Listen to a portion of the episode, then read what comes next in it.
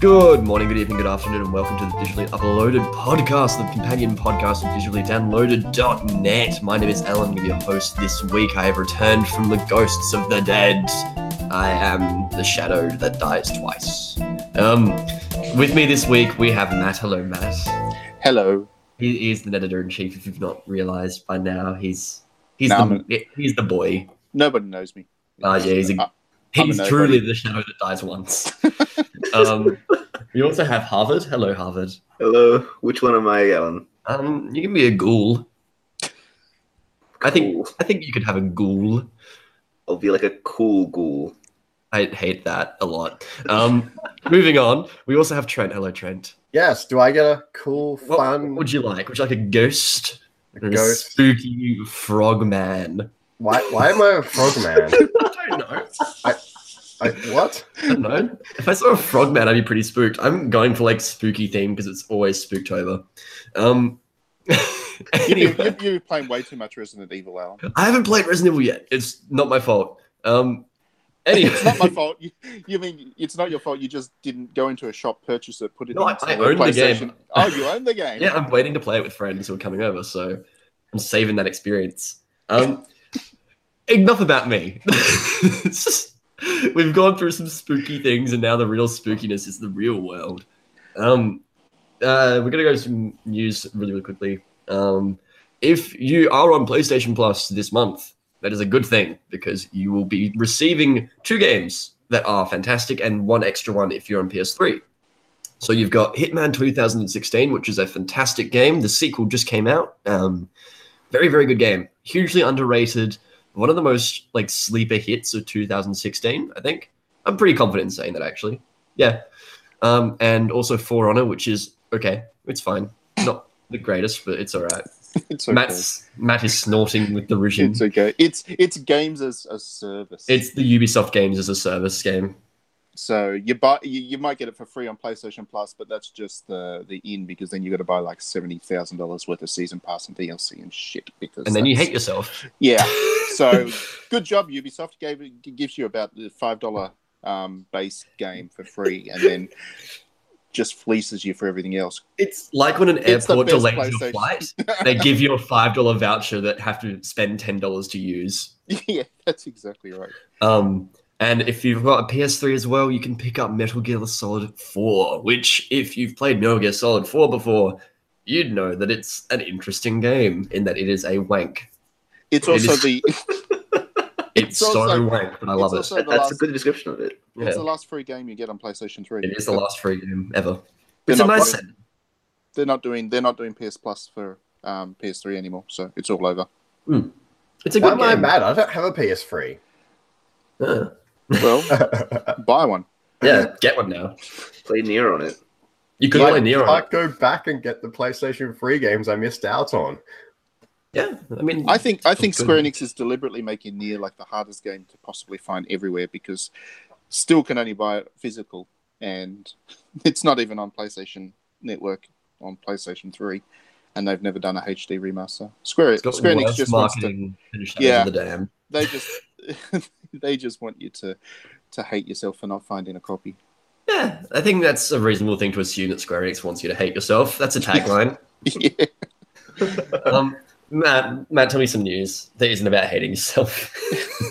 yeah, so PQube, P Cube is a cool little publisher based out the UK.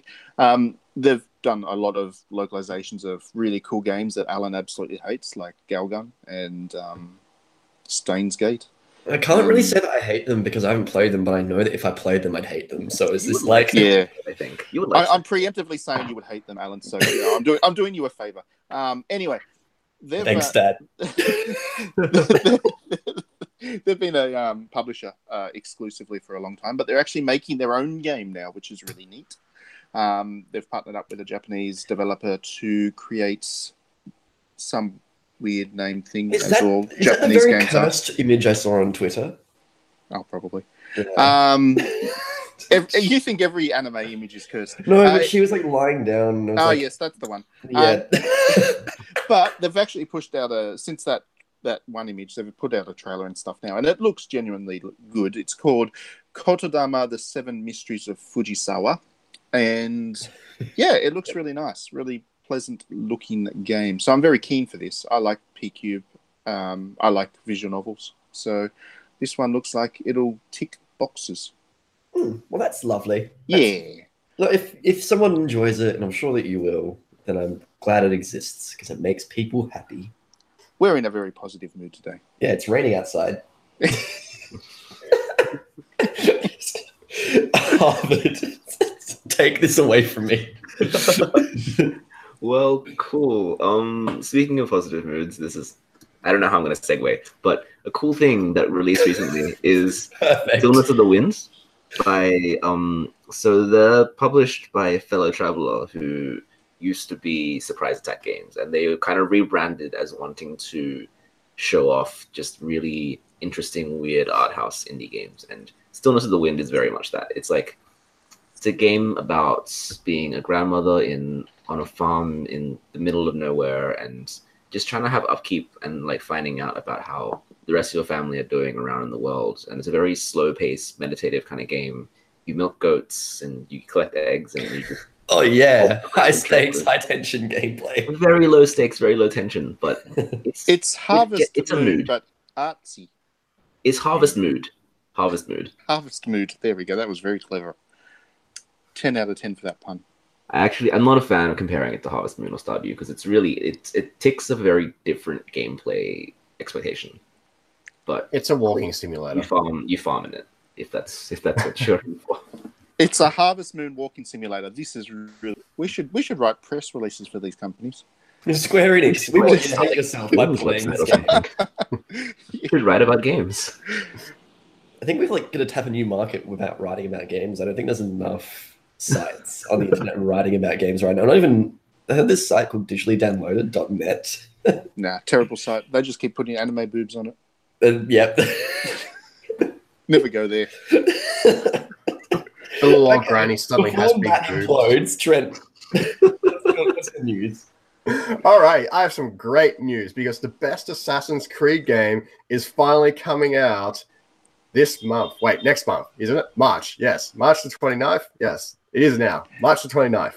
If it's not that date, Ubisoft has to delay it. And So- by, com- by coming out, he actually means it's already been out, but it's getting It's coming out again. Yes, yes, because the best game, which it, it was the first good Assassin's Creed game. Fight me on that one. Um, so it was the first good one, and it was the first good. It was the only good one up until Syndicate. That's So- uh, that's a very hot take, Alan, uh, Trent. Yeah. Um, you just assume it's it's me. and uh, you might help the listeners to tell you to tell them which one you're talking about. It is Assassin's Creed. No, you should guess. it is Assassin's Creed 3. 3, and actually, it comes with Assassin's Creed Liberation as well, Which is a good game too. That was my favorite. That's actually my favorite Assassin's Creed still to this day. The one that I've Um, played the most as well. yeah, I really liked it. It's quite easy to play too because it's relatively short and it's not so Ubisoft in terms of useless icons that you have to chase around the map and all that kind of stuff. It's a relatively small map, so I quite liked it. Um, I was a big fan of it on the Vita, loved it on the PS3. Can't wait to play it again on PS4. It also has Aveline as the lead protagonist, and she's great. It is good. I like her.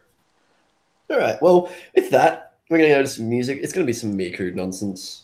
It I'm, is. just- I'm at the point where I just have a, a box of Miku that I rattle around every so often, and then it falls out onto the floor, and then I'm like, "That's the Miku for the week." So I'm going to put that Miku on right now.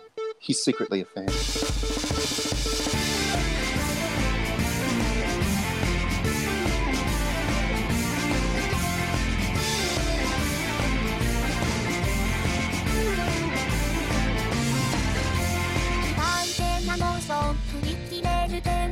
天存機械機械来てるものね。繰り返すもの答えならぬよ嫌い嫌い縛らない。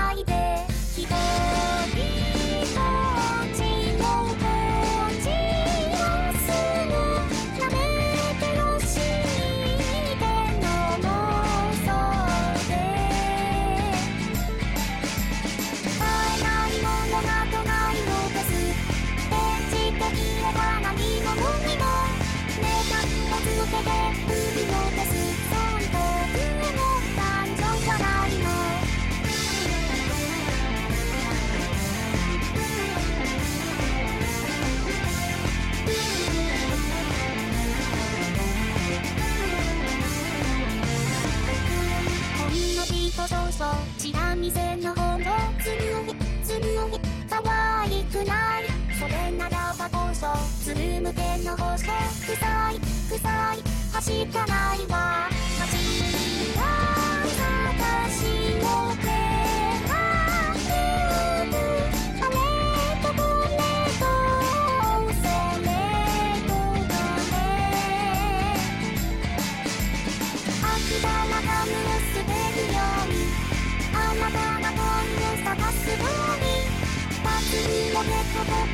鍵にも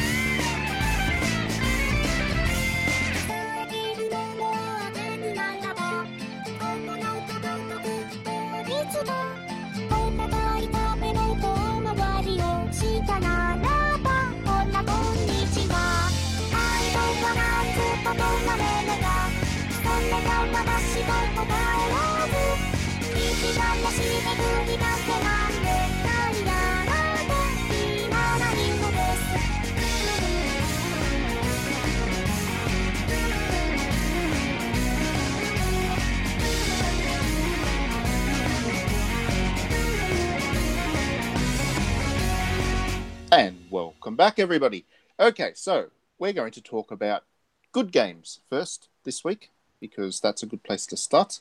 And I'm going to let Alan talk because Alan's been Yeah. playing Kingdom Hearts 3 and he seems to think it's the perfect game. And I want to know why it's the perfect game. So, Alan, tell me why Kingdom Hearts 3 is the It's- perfect game.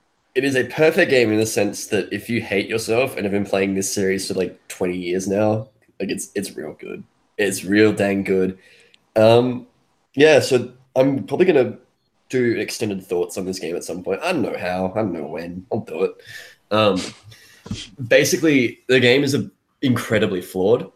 Um I think it's got some really, really big problems behind it, which are sort of the result of a long development cycle and also of Nomura writing himself into several walls and then building walls around him. So he's in a cube forever. Um, it, it doesn't it doesn't work unless you have context for the entire series. Um, and I was souring quite hard on this game until the last two hours, and it completely changed my entire you know perspective on the entire series, on that entire gameplay loop, that system. It was it was really really good. Um, and I, if you've seen me on Twitter, you probably would have noticed that I've just been posting up how it is the perfect game, and I stand by that. In that it is the most important game that I've played in a while, that has really impacted me. Like this series has impacted me. It's dumb. I'm incredibly aware that it's so stupid, but it's perfect. And I think it's great. It's a fun game. I can't really go into details as to why because the game is still new, and I don't want to spoil it. And I actually like So, like, the perfect game is a game that it's not good. it's not good. No, is it's like important to you or No, I totally get that. It's like the, there's no such thing as a categorically perfect game, like Hmm. perfect graphics and perfect gameplay, or whatever. It's just like it's something that's so impactful to you that it's going to it's going to stay. You know, it's going to stick. Yeah, exactly.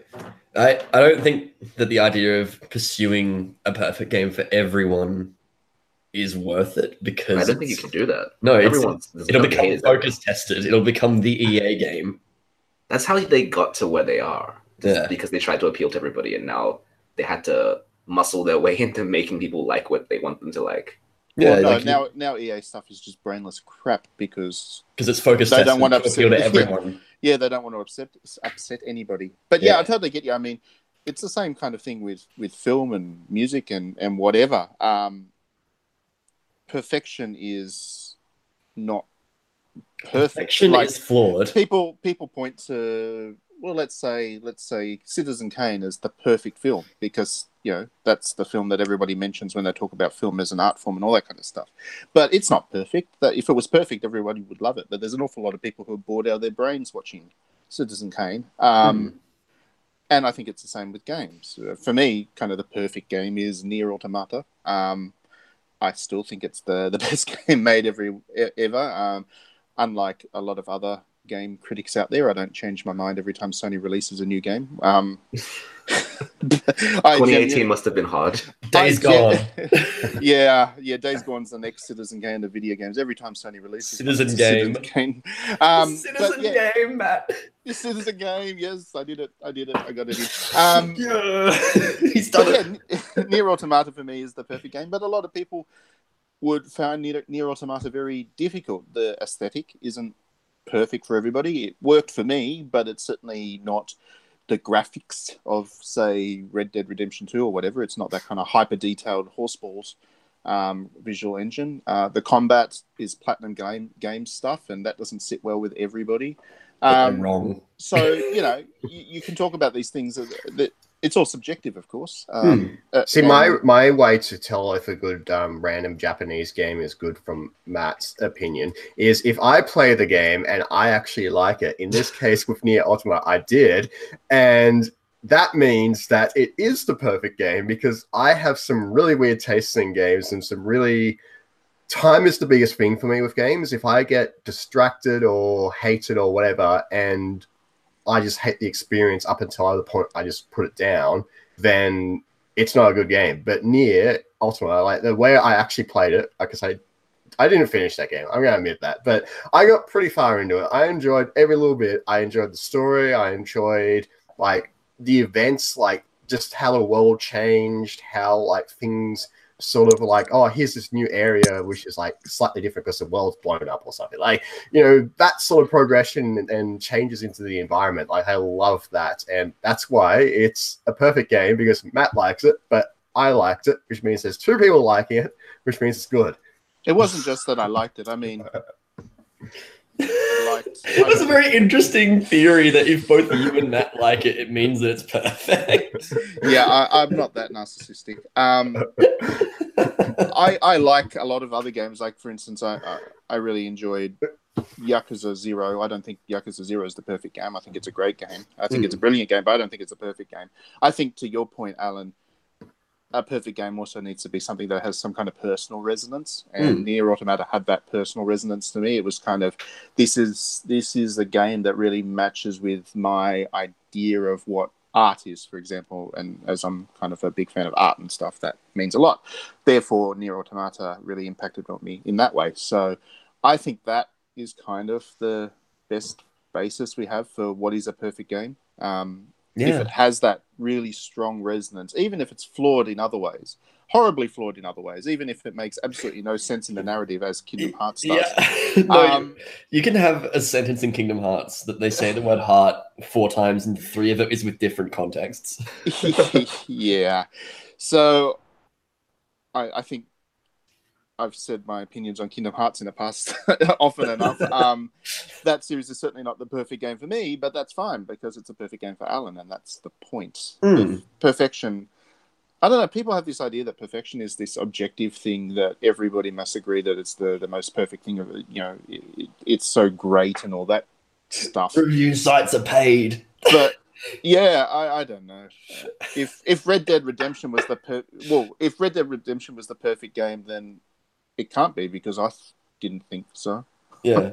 Um, so that kind of metric that uh, there's some kind of objective truth to what perfection is is is just silly. But Hmm. it's okay to still call a game that's flawed perfect, and I think people miss that a lot. Hmm. I think it's also important to note that there's not one game that can be perfect. I think there's a lot of games out there that I would consider perfect despite having incredibly big problems. Like Majora's Mask, for example, doesn't really work if you've never played the game before or never seen it before because it's real hard for no reason.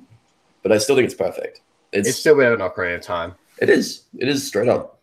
no, Um, Ocarina of Time is the perfect Zelda game for me. So see, we can disagree on these things, but it's still um, it's still valid. Yeah. It's yeah still the, valid. the things that I am interested in are different to what Matt might be interested in, different to what Harvard is interested in, is different to what Trent's interested in. So it makes sense that we all disagree on. See, I think the Zelda argument is the perfect. best to sort of find what we look for in a game because you know if me and Alan like Majora's Mask, then there's probably going to be different things we're looking for in a game. But when I look at Majora's Mask as like one of the perfect Zelda games, I'm looking at things like I like the mask concept, I like the story concept, I like the free day mechanics, um, like the dungeon and all that. That's like second, like oddly enough, that like that sort of thing is like second to in the game for me. Like it's Mm. more about the story, it's more about the environment in Majora's Mask, and that's why I love it so much. But then you've got Ocarina of Time, which is more of a traditional Zelda game. It's more 3D. It's a 3D environment for Link to the Past. A lot of people like that nostalgia, and you know, it's a really strong Zelda game with those dungeons. It's less focused on story, but still has a good, solid experience and interesting worlds. But combat is more of a strong point, whereas Majora's Mask story is more of a strong point. So different people, like the Zelda argument, is a really good way to find. Okay, well, in a series which has spanned over so many years and has so many different entries with different takes, it's really easy to find. Well, as a series, what are you looking for? The most in the games, and hmm. Majora's Mask is one of the stronger ones for me. I like Breath of the Wild. Matt hates Breath of the Wild. I was going to say he- Breath of the Wild. If you like that game, you're wrong. like so when I look at Breath of the Wild, what I'm looking at is like I like game. the pe- no, I like the peacefulness. I like like the story is taken out of it, which is a strong thing for me. But I like how the I like the environment. That is still really good, strong environmental storytelling in Breath of the Wild, and so that's still great. I like the exploration. You know, you can just go down and find a spot and be like, oh, there's like a dungeon here. That's great like that is why I like that. And then the Minish Cap, it has great opening. It's that And then battle- it's just an okay. yes, but no, that- the Minish Cap was great. I love it, but it's not. It doesn't hold up very well. But I guess tha- oh. that's Oh. kind of to the conversation about kind of what how we can define a perfect game. For me, Okami is actually more close to the perfect Okami's Zelda really game as such. Um, Oh, Because- hot takes though. no, because it's It's made by um, Kamiya. It's gonna be good. well, Nioh is for me closer to the perfect game than than Dark Souls, because the kind of things that I'm interested in in a video game are in those two examples in particular is the the Japanese culture and the way that the games work within the Japanese culture and and tell stories that are based on um, Shinto mythology in in Okami and uh, Japanese history as such with uh, with Nioh. So yeah, the, people have different things obviously that they go into a game looking for. But I guess the thing is, the point is that we we the, there's a number of people out there that seem to think we can't talk about a game as being a perfect game because no game can be perfect. Well, that's that's true. No game can be objectively perfect, but that doesn't mean that Yeah. you know. um, because for me, perf- perfection just means it's a game that we wouldn't necessarily change, and Hmm. I wouldn't change something like Nier Automata or Okami or Nioh for anything, even though there is stuff in those games that I didn't like or thought were not, you know, the ideal. That they, they frustrated me in some way or another, um, but I wouldn't change them because the flaws make the game. Just Yeah. as I, just as like Kingdom Hearts fans would not change Kingdom Hearts' narrative, and I oh, know oh this no! After if you've seen Twitter, because- Matt, people are mad. No, People no, because I've been- one guy doesn't get mentioned as much as everyone else. No, but I've been out there. I've, I've been saying things about uh, Kingdom Hearts' narrative, and I can assure you there are a lot of people that get very defensive about Kingdom Hearts' narrative, even Oh, if they, I, I, I sympathize. they get very, very defensive about that stuff. See, And- Matt, what you're really missing here is the fact that the entirety of the game is built around this one old guy touching children. well, that that sure sounds like perfect to me, Alan. It's a good game series, Matt. I, I feel like it's something. you Xehanort touches kids. The game. You've Let's just go to some music, too much Alan. time in it. this is the way that I end the section. You just like the second you said that, it just immediately cut to like the the new Kingdom Hearts song.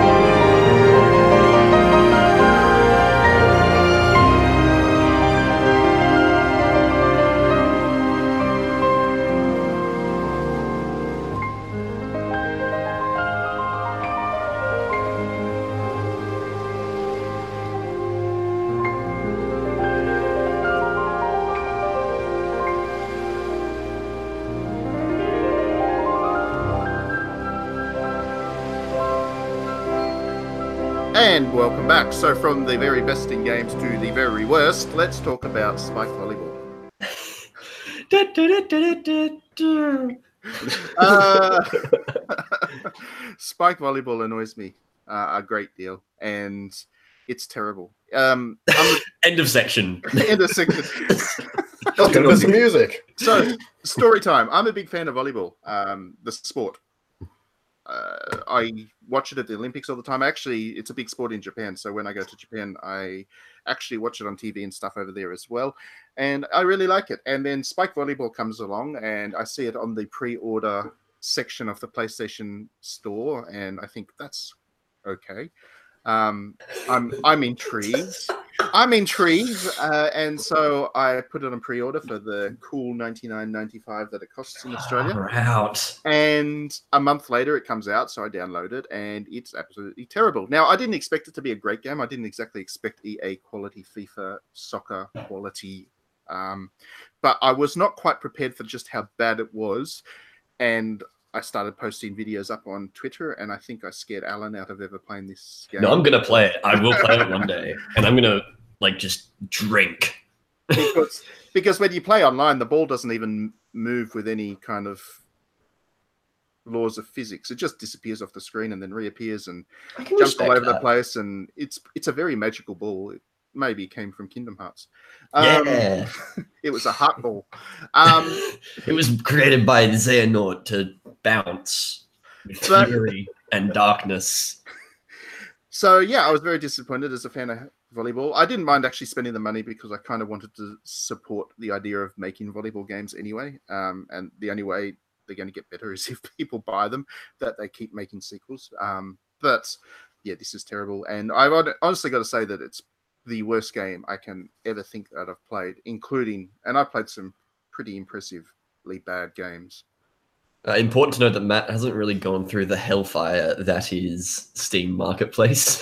so there, there are probably some worse I mean, games out there. Yeah, I, Oh, I Oh, I I, have some obviously- I. I, I obviously avoid the asset flipping stuff that goes up on Steam, and I, I because I'm primarily a console gamer, Hmm. I get to miss a lot of that really bad stuff. So let's let's rephrase. Let's say let's say Spike Volleyball is the worst legitimate game that I've ever played in my life. It's a it's a genuine game that was actually made by professional game developers, and it's just terrible. Matt, I have a question for you. Yes, You played Skylight Free Range Gatch to I did. right? And it's I did. worse than that. It is. Oh shit! Only only because that Skylight free range whatever game was made by like two people and Doesn't excuse it. and it was ambitious at least. Um, Spike Spike volleyball doesn't even understand how volleyball works as a sport. Look, it's because the ball teleports in real volleyball. Well, no, it's not just that. It's also the players don't scramble for the ball, so the ball just kind of falls between them, and nobody's moving around to try and chase it down. Oh, like so it that. sounds like PE volleyball, where like half the kids don't care. Yeah, pretty much. It's, it's easy to imagine it that way. Um, so I think also, you know, I this was a professional product. Skylight Free Range was still an amateur thing. Yes, it was thrown up on the PlayStation Store, but it was still, you know, these these guys were not professional game developers as such. You didn't expect a minimum minimum standard. Um, and yeah, it's I, I accept that it's difficult to make a sports game, especially since firstly you get immediately compared to FIFA and most sports games can't compare to that. Yeah, because they don't have infinite money. secondly, secondly, sports are actually very difficult to program because you've got to have pretty complex AI, and volleyball's not uh, an easy sport by any means because there's six players on each side, and the physics are quite difficult. And while the rules of volleyball are fairly simple, um, the tactics that are involved quite difficult to implement because they're fast. It's a very fast game.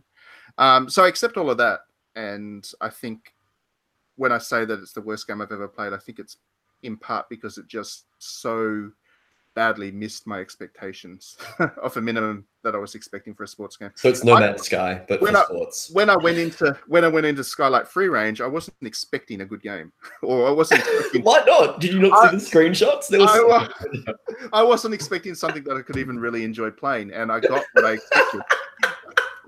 I love the idea that you're going into games being like, I'm gonna hate this, and then confirming it almost instantly. The joys of the game critic, Alan. I do. I do. Sometimes I do have to play games that I know I'm not going to enjoy going in.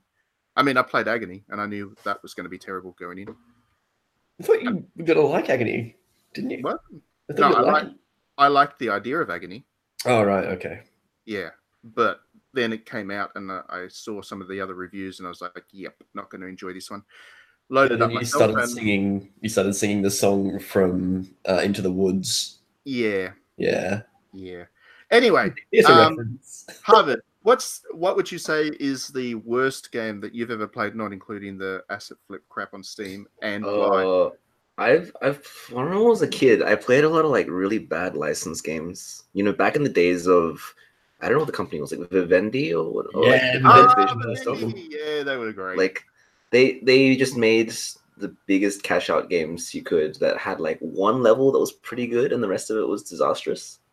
Because they gave the developers like a week and a half to make it with some Yeah, I shoestring realize that now. Uh, I miss. I actually miss the days of those licensed games. Yeah, because you'd get one every so often that was actually good. Or yeah, even if they sometimes were, tried. even if they were bad, they were kind of funny because they were that bad. Like Superman sixty four.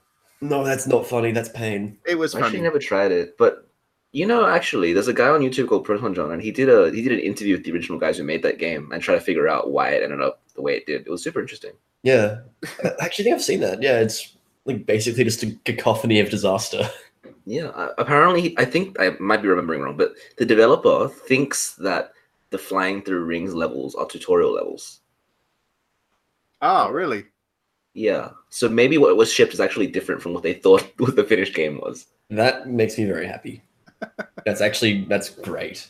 Um, yeah, like what what would you say is the worst one that you've played then? Um, This one that I've played, hmm.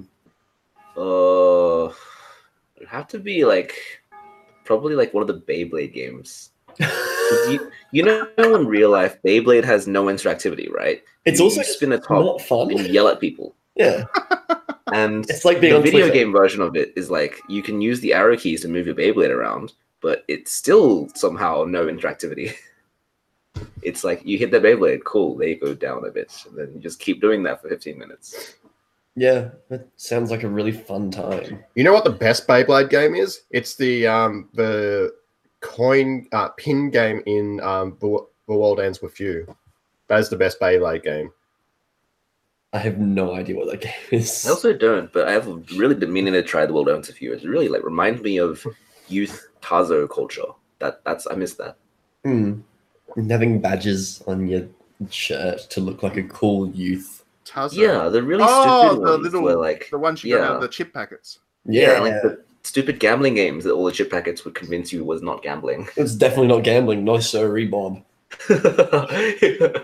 No, no, no, no, no. Definitely. See, I like Yeah. Burger Man because they came with a little cut, little mechanical like pits you can like plick out, and then you like little build like a little car or something. So it's a Kinder Surprise, but sadness instead of surprise. They, it came with In the chips, like sadness. fun chips. okay, Trent, what's what's the worst game that you've played? Tell See, me. I like everyone else. I don't seek out bad games, so I'm pretty, you know, I, I don't really play bad games. So all the games I play are good. Not really. Um, that's a bit um, a bit bad uh, take there, but uh, you know, I, I definitely think a lot of the bad games I've played are actually when I go back to older games. So games which I really wanted to play as a kid, or which couldn't I, I couldn't get or purchase at the time. And then I've gone back, you know, decades later and like, you know what? I'm gonna buy this game. I'm gonna enjoy it. It's gonna be great. Like Eternal Darkness, I bought it for the GameCube. I sat down. I, you know, took it out of the disc. I put it into the GameCube. I probably lasted about five minutes. Like that game is trash in terms of its uh, current standards for game design. Like, Well, oh, if it you only- hurts me. if it you only- hurts me so much. Trent if, Trent, if you only played it for five minutes, you didn't actually get to any of the game. So Yeah. but that that is essentially my experience with all of these old games, which I really, really wanted to love as a kid. And then now I've played them as an adult, and I'm just like, these are trash. Like Eternal Darkness, I think Oh, um, some some uh, some other, a few other GameCube games I bought. I think some some of the Sky uh, Star Fox. I played the Star Fox game. Adventures. Um, yeah. Um, Trent, a I don't few of people them. like. Trent, you do you do realize that you are doing the equivalent of going to a Shakespeare play and then complaining about it because the English isn't right.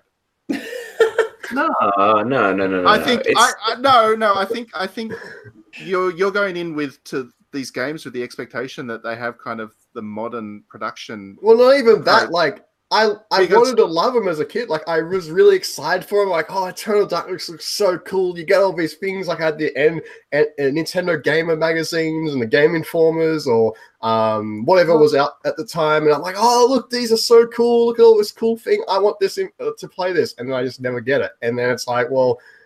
I go back with this nostalgia in my head, and I'm like, this game doesn't have all this. Well, Eternal Darkness is a good example because by its standards, by the you know when it, when it was new, it was a particularly well playing horror game. It was a, good example of the horror genre in terms of the way it was structured and designed. So, yes, it's moved on since then. Horror games don't look and play like that anymore, and they don't try and do what Eternal Darkness did. But yeah, if you if you expect Eternal Darkness to play like I don't know Resident Evil 2 remake, there's a reason that they remade Resident Evil 2 the way they did is because they wanted Resident- to make it playable. yeah, because Resident Evil 2, as great as it was back then, doesn't play particularly well now. Um, so Hmm. I think I think we have to remember that that This is why remakes are good. remakes are great, remakes are great, but we should also not go and call kind of retro Eternal games. darkness. We, we, yeah, we, we, we can't we shouldn't be calling you know um, retro games bad just because they don't play like modern games. See, I was about to do a really hot take and say that every game made before 1995 is bad.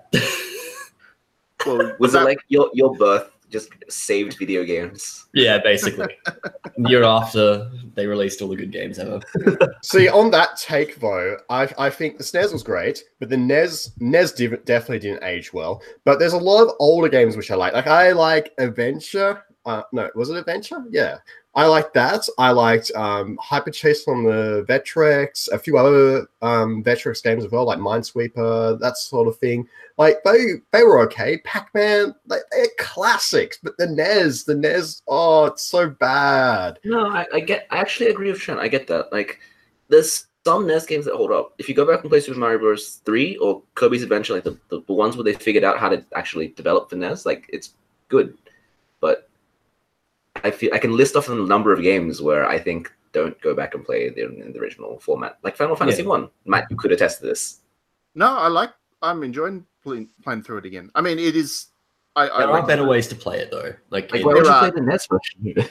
because the NES version was the kind of the the original, and um, I feel like Matt's also fairly connected to that game too. there's Okay. historical there's historical and archival value in it Hmm. uh, in playing the original. And I, I certainly, you know, I, I know that RPGs, JRPGs have got a lot better since Final Fantasy One, and Final Fantasy One is no longer a good example of the genre, but at the time, it was. And Hmm. to call it a bad game, I don't know. I think that that's a bit of a hot take. I think you can call it a culturally significant game. I think it's a game that has aged poorly. I think that's Yes. a fair take.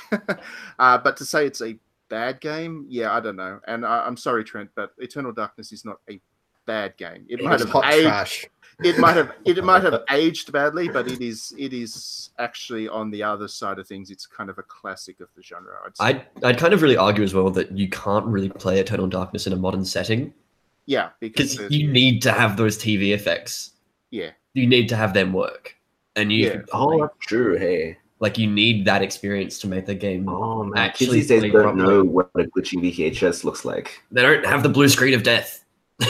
Mind you, mind you, they they did mess up that themselves because in Eternal Darkness, those TV effects or those effects were tied to your character going insane. yeah, I've seen monsters, and then they give you the ability to just heal heal your sanity. Um, yeah, it seems a bit seems a Which- bit which which meant that um, after I think it was after the second level or something, once I got that heal ability, I no longer experienced any sanity effects, which was a bit counterintuitive, but Yeah. um, They should have. Okay, I will maintain that Dead Space 3 took that idea and ran with it in a modern setting because it did the co op thing where, like, if you're playing with someone else, um, they'd be seeing monsters when you wouldn't.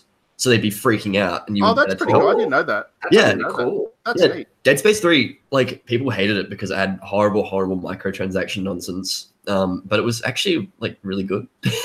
I played Dead Space three through in single player. My problem with it with it was that it was Not not scary. particularly scary. Yeah, No. It was like an action shooter, It's, right? it's It like was- it Resident was- Evil 5. It's Resident Evil 5, but for Dead Space. I was actually going to Ah. say it's more like because it's sci-fi setting and all that. It's more like Mass Effect, but with a slightly horror theme. to Yeah. it. Um, but I think it's then- really fun, though.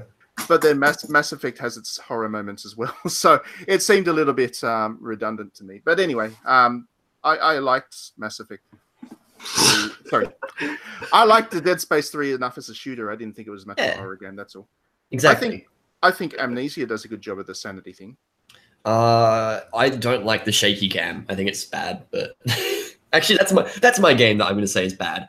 Amnesia. I hate it, but I really enjoy it. Like Dark Descent, Yeah. or just the series. Oh, also, Machine for Pigs is trash too. Actually, Oh, I hate both of them. I can't get into it. I can't- really hate those games. You're not allowed to talk about Machine for Pigs that way, Alan. That's Because bad. it's you're a a very Chinese bad. They don't know how to make games. They make boring sneeze fests.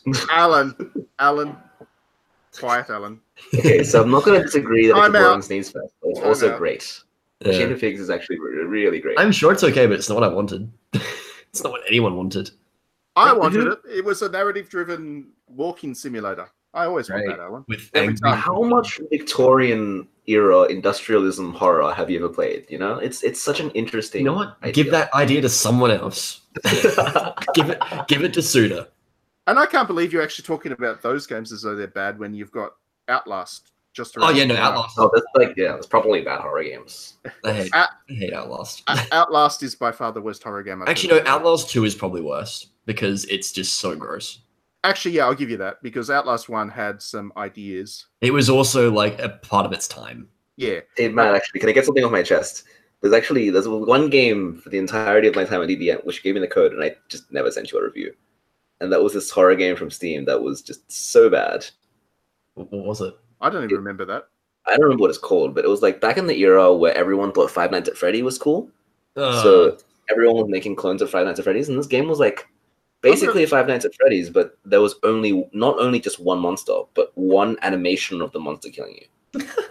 I honestly, I honestly don't remember this because I hold a grudge if people don't put their reviews in, and I well, don't remember this. Harvard's now going to die.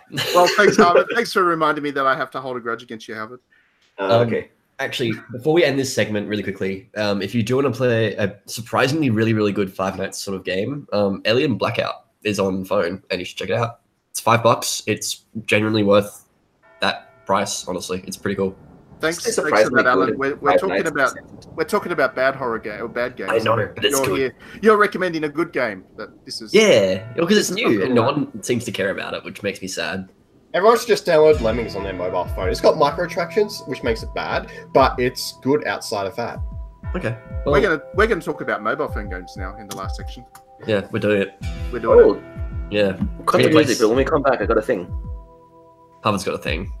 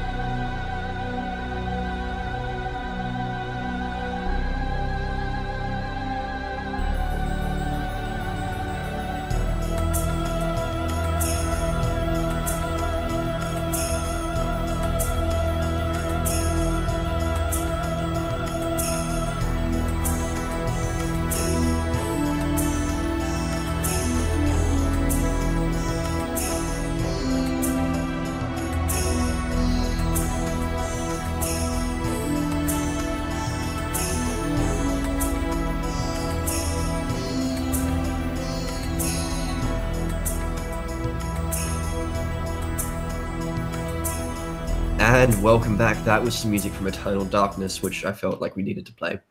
Um, it's a good It's game. good music. It's good music. Yeah, it's spooky.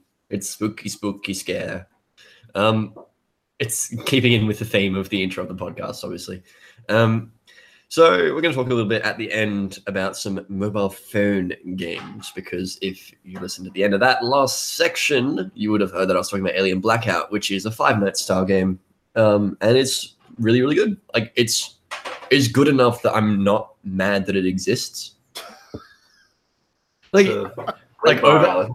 no it's because people were the gamers rose up and they were mad about alien isolation not getting a direct sequel right away and it's, it's. Oh, I remember that. That was because they teased like an alien game thing. yeah and it was a and- phone game and, and the phone got- game is out and it's good I can't believe they did that after the Diablo thing.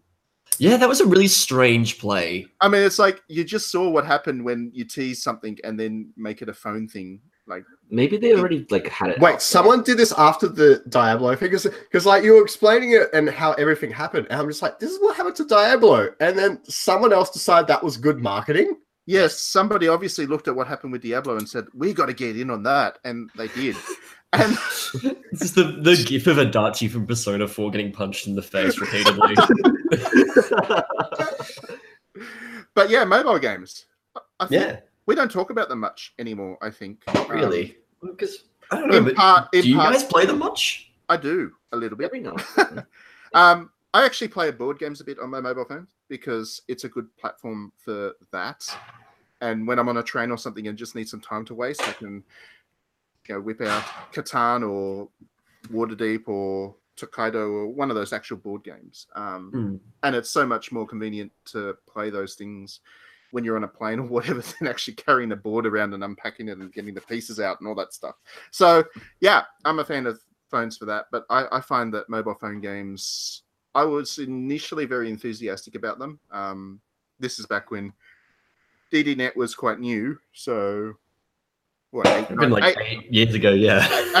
eight, or so years ago when when mobile games were when everybody was talking about the future of games being mobile games uh, one of the things that people were talking about a lot was that there would be a space i guess for premium mobile games and not just free to play stuff. That didn't eventuate and i think the problem or one of the reasons i'm not i don't pay too much attention to the mobile game space now is that it's all just so free to play nonsense and i just can't stand the way that free to play ruins games Hmm. um, and, and the fact that when you do a free to play game, you lock yourself out of certain creative things that I like in games, like a decent narrative. Um, because a free to play game needs to be endless content. Otherwise, if you don't keep people playing, if I'm you going don't keep, suggest something really quickly, but Kingdom Hearts Union Cross is actually on phone and it's got a good story. is it a con- is it a contents game, Alan? No, it's like they do. It's like uh, Final Fantasy 15, uh, 14 rather, with how they update the story like every two months, pretty much. Oh, okay. Well, Yeah. it's just I find that because these games need to be endless, because if they're not endless and you're not on, you know, con- continuing to play, then they don't make money out of you. Um, because they they are endless, the stories don't structure themselves around how a story should be structured. There's no kind of beginning, middle, and end to use creative writing 101. Like Magic Um, Cup Jump. I spent so much money on that.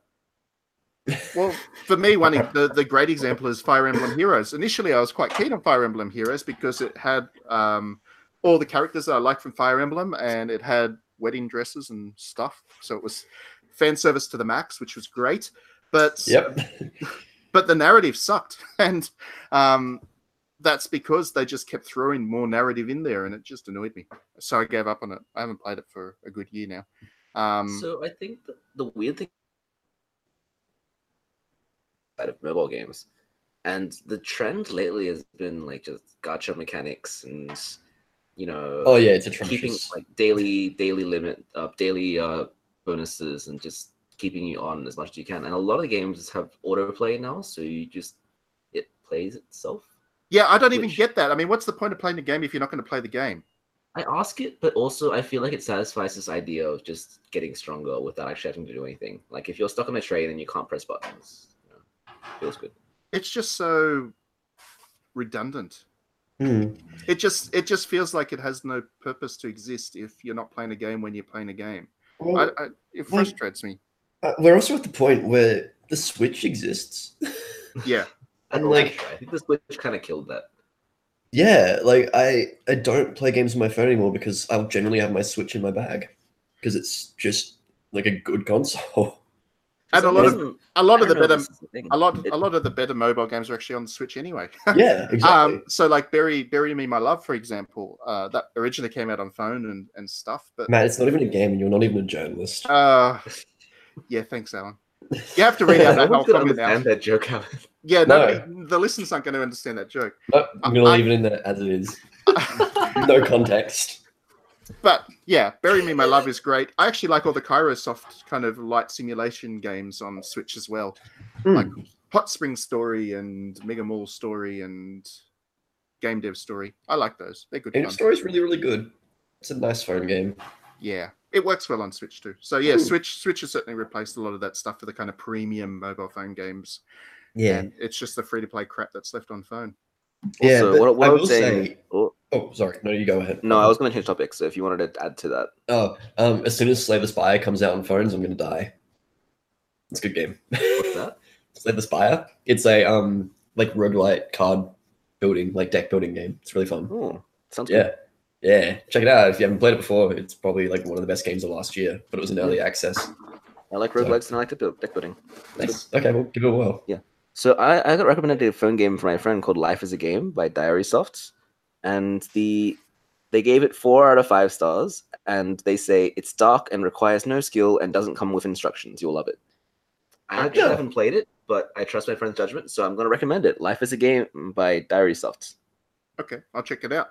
I mean, there are Bring back- obviously there are obviously some good games on phone. Like Florence last year was a, was a great Oh, yeah. game, and I've been stuff. really surprised by what's been possible and the developers that have considered the phone as a as a platform and developed for it. yeah. exactly. And it's those developers that are happy to or able to sell their game at a, a certain price as a premium game rather than a free to play one. So they don't have to mess up the interface with icons everywhere saying buy this in 20 different types of currency to buy into and all that kind of in loot boxes or gacha mechanics or whatever. All that kind of stuff is, is really annoying. And when the developer can get rid of that, you get some really good stuff. Uh, Yeah. Frame, Framed is another good one. I don't like framed, but I respect it. Um. Okay. Oz- Aussies actually do a pretty good job with mobile games in general. And then we got Yeah, Aussie Paperbark Rogues. as well. That's pretty cool. Paperbark is a good game. Oh, game. Yeah, great, yeah. absolutely. Um, Um, Damnworld 2, if you've not played it before, is very, Oh, very good. Excellent, yeah. And um, Valleys Between? Mm. Is that what it's called? The Valleys Between? You sure? Monument Valley, you mean? Monument No, no. It's like the Hex puzzle game. Oh, okay. Australia. Sure. Um, also, would like to point out as well that Square Enix puts out consistently pretty decent phone games. Um, uh, like the Hitman Go was fantastic, Oh yes, and, and Tomb um, Raider Go. Tomb Raider Go, Yeah. and the Hitman Sniper Challenge is Yep. also very good. Um, and they're And- all sort of premium games that you can get on your phone, and they're designed around that concept, which is great. And actually, they've done a pretty good job of porting quite a few of their older games to phone as well. Like the Dragon Quest ones actually work pretty Yeah. well on phone. I'm pretty impressed with them. Well, the Final Fantasy um, like remakes are all on phone and iPad as well. We don't And talk about actually, those. Final Fantasy- no. Final Final, Final Fantasy 15 Pocket Edition or whatever it's It's called. That's actually good fun. Yeah. Yeah.